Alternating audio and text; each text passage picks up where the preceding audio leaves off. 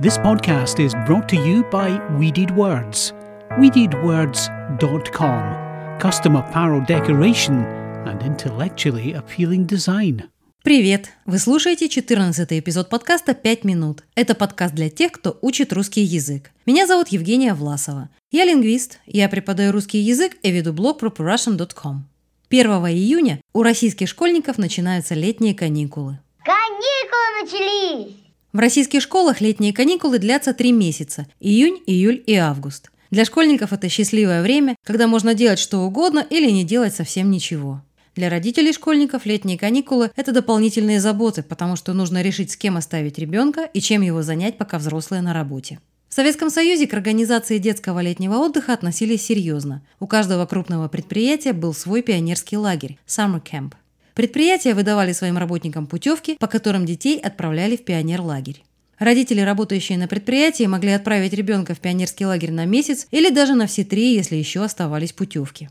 В современной России пионерские лагеря перешли на коммерческую основу, стали называться лагерь летнего отдыха, и путевки в них нужно покупать. Пионерские лагеря, как правило, находились за городом, в лесу. Лагерь состоял из летних домиков, их называли корпуса. Отряд, то есть группа детей одного возраста, жил в одном корпусе, где были большие спальные комнаты. Одна для мальчишек, другая для девчонок. И отдельная комната для вожатых, то есть для взрослых, которые отвечали за свой отряд. Обстановка в корпусе была простой. У каждого ребенка была кровать и тумбочка для личных вещей, и все. Однако это никого не беспокоило, потому что ни один нормальный человек в возрасте от 8 до 14 лет не стал бы проводить летний день в доме, когда кругом лес, речка и много всего интересного. Дикарями говоря, спать кровати, только тратить время зря нам под крышей. Плохо спится, душно нам, надо браться и разбегаться по лесам. Жизнь в пионерском лагере шла строго по расписанию. Утром весь лагерь выходил на зарядку. Зарядкой называются утренние физические упражнения, которые должны заряжать бодростью на весь день. Потом была линейка, то есть общее построение. На линейке поднимали флаг лагеря, и отряды по очереди рапортовали свои речевки, девизы. Затем все строем шли в столовую на завтрак. Днем школьные вожатые устраивали детям организованный досуг, кружки по интересам, конкурсы, соревнования и так далее. Стих наш лагерь выучили? Выучили. Молодцы. Марат идет. Ну, четче, четче, ну. Стоп, стоп, стоп, стоп. Бодры надо говорить бодрее. А веселы как? Веселее. Молодец, понял.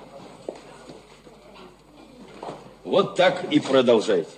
Не все школьники уезжали на лето в пионерские лагеря. Если кому-то повезло иметь бабушку или дедушку в деревне, то родители могли отправить ребенка на лето на свежий воздух и натуральное молоко. Летние месяцы в деревне тоже не были скучными. Деревенские бабушки и дедушки, как правило, разводили кур, уток, а может еще и держали свиней и коров. В деревенских домах всегда были собаки и кошки. Городским детям было очень интересно возиться со всем этим подворьем, ведь в городских квартирах даже кошку не всегда можно было завести.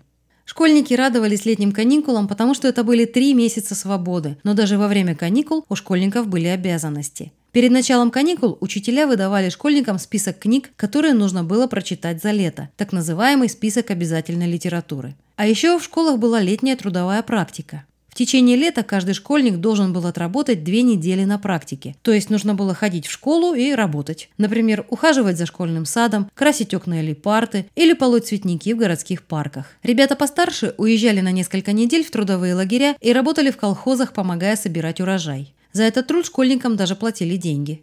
Наверное, я не ошибусь, если скажу, что именно летом, во время каникул, школьники получали по-настоящему важные знания и учились полезным вещам. По крайней мере, именно таким был мой опыт и опыт моих друзей и знакомых. Вы слушали 14 эпизод подкаста «5 минут». Если вы поняли не все слова, не расстраивайтесь. На сайте properrussian.com вы можете найти полный текст эпизода и перевести все незнакомые слова. А я, Евгения Власова, прощаюсь с вами на несколько недель, потому что мой подкаст тоже уходит на каникулы. Следите за анонсами и не скучайте. До встречи в конце июня.